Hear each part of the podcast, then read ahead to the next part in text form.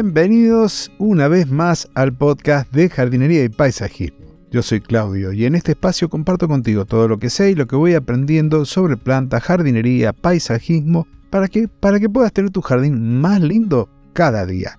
Hoy te voy a hablar sobre un grupo de plantas, te voy a dar unos poquitos ejemplos de coníferas enanas. Muchas veces tenemos un jardín pequeño y nos gustaría tener una conífera que sea de porte pequeño o de crecimiento muy lento como algunos de los ejemplos que te voy a dar hoy, para que puedas tenerla en tu jardín y darte ese pequeño gusto, ya sea directamente en el suelo o cultivándola en jardineras. Pero antes de comenzar con el tema de hoy, te recuerdo a nuestro patrocinador personalgardenshopper.es, la tienda de jardinería online para la península ibérica. Si querés comprar semillas, abonos, macetas para decorar tu jardín, vallas para poder lograr privacidad respecto de los vecinos, todo lo que necesitas, vas a encontrarlo en donde? En personalgardenshopper.es. Y ahora sí, vamos al tema de hoy. ¿Qué coníferas de porte pequeño, también conocidas como enanas, podés plantar en tu jardín? Intentaré llegar a las 10 especies, vamos a ver si el tiempo nos da, si no quedarán algunas para un poquito más adelante. Estas plantas de porte pequeño son ideales para cualquier tamaño de jardín, porque ocupan poco espacio y habitualmente son fáciles de mantener. Además, los ejemplos que te voy a dar son de resistencia y de versatilidad, las que van a ser perfectas para poderlos ubicar en climas variados, con diferentes tipos de suelos y, por supuesto, proporcionar color y textura durante todo el año a tu jardín, balcón o terraza.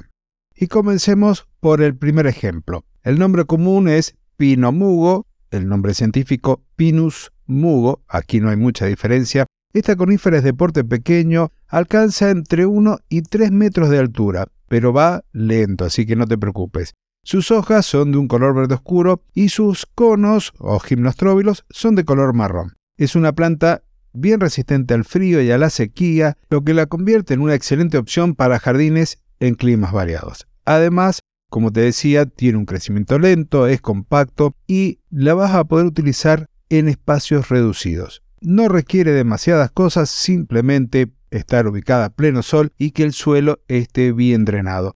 La siguiente en el listado que tengo yo aquí armado en mi escaleta es el ciprés de Lawson el Woody. Lamento si pronuncio mal. Bueno, su nombre científico es Chaemeciperis lawsoniana el Woody.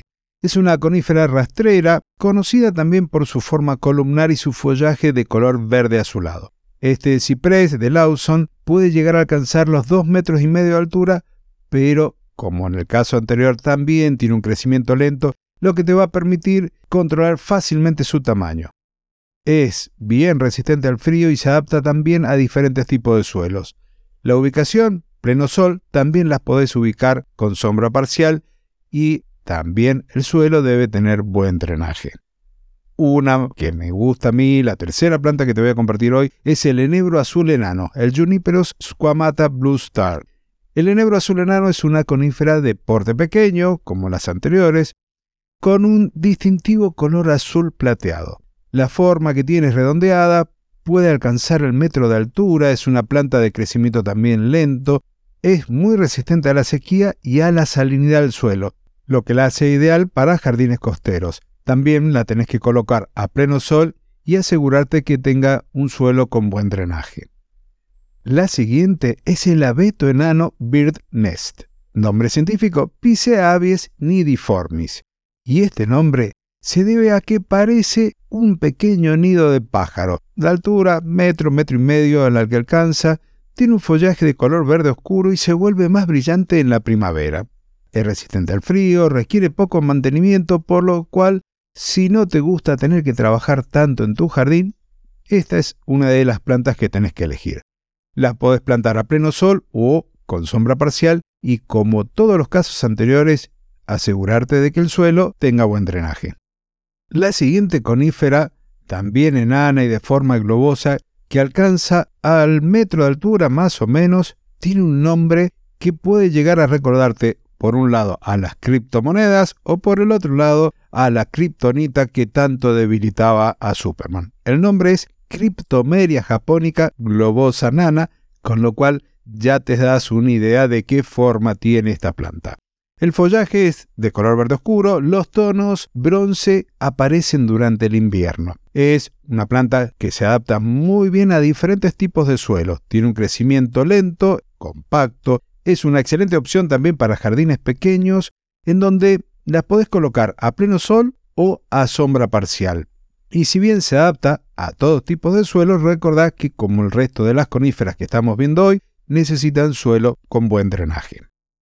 Y antes de continuar con las siguientes especies que te tengo seleccionadas para compartir, te recuerdo que si quieres aprender jardinería, paisajismo, riego, eh, mantenimiento de jardines, podas de plantas, lo podés hacer a través de nuestra audioacademia de jardingpt.com en la versión en castellano o gardengpt.ai en su versión en inglés, en donde accedes de lunes a viernes a un audio nuevo con información súper concentrada del curso que se está desarrollando. En todos los casos, ni bien pagás la inscripción o la cuota anual, mejor dicho, accedes a todos los audios que ya están publicados. Y si te sumás a la versión Plus de 5 euros al mes, recordá que se abona anualmente, tenés no solo los audios, sino también los textos y todo el material que vamos preparando que todavía no ha sido publicado. Eso es la versión Plus. Te recuerdo las direcciones jardingpt.com y gardengpt.ai.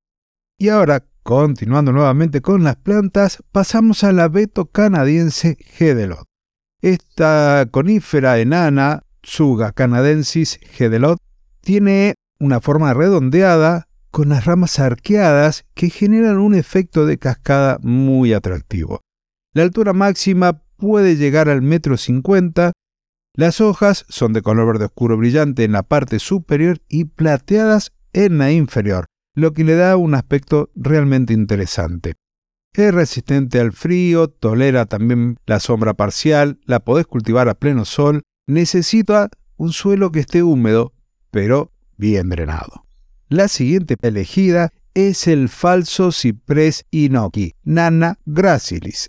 Vaya nombrecito es el Chamaeciparis obtusa nana gracilis, una conífera enana que alcanzará los 2 metros de altura en algunos de los casos. Su follaje de verde oscuro es compacto, tiene un toque de color bronce también en el invierno, resiste el frío, tolera distintos tipos de suelos y la podés cultivar tanto a pleno sol o con sombra parcial.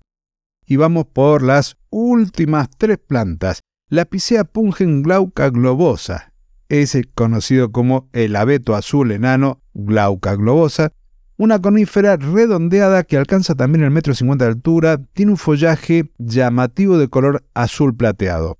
Tolera distintos tipos de suelos, siempre que sean bien drenados, la plantas a pleno sol y también es resistente al frío. La siguiente elegida es la Tuya occidentalis danica.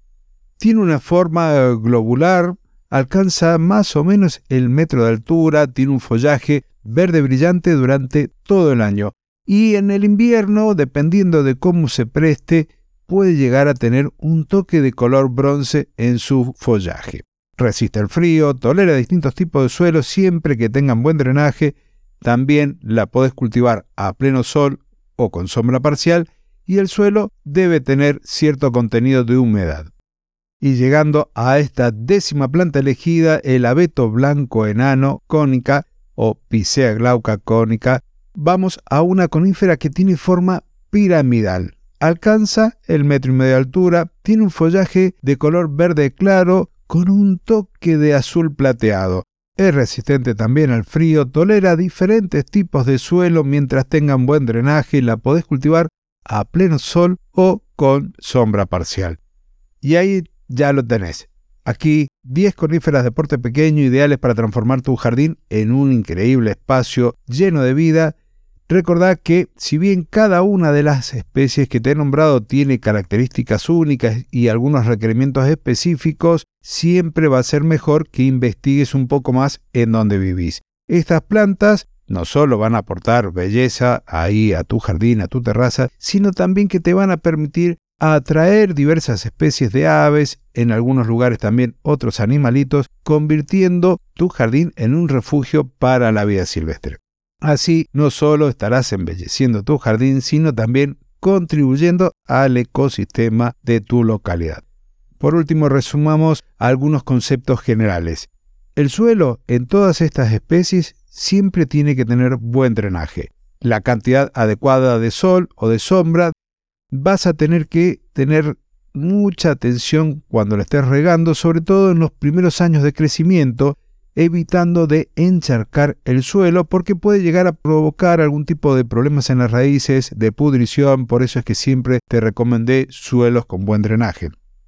Algunas son plantas que pueden llegar a los 3 metros de altura, pero con su crecimiento lento te va a permitir que esa poda que vas a hacer de formación las mantenga en el tamaño apropiado para tu espacio. Recordad mantener un buen plan de abonado orgánico, de controlar plagas y enfermedades para tomar en algunos casos medidas preventivas si la situación lo requiere. Con esto doy por finalizado el episodio de hoy. Espero que te haya gustado. Si es así, compartí el episodio, déjame tu comentario, déjame aquella inquietud que querés que comente aquí en este podcast para poder seguir aprendiendo y teniendo nuestro jardín más lindo cada día. Nos encontramos la semana que viene. Recordad que los enlaces te los dejo en la nota del episodio. Y el jueves que viene seguimos avanzando con más contenido en el podcast de jardinería y paisajismo. Hasta entonces y muchísimas gracias.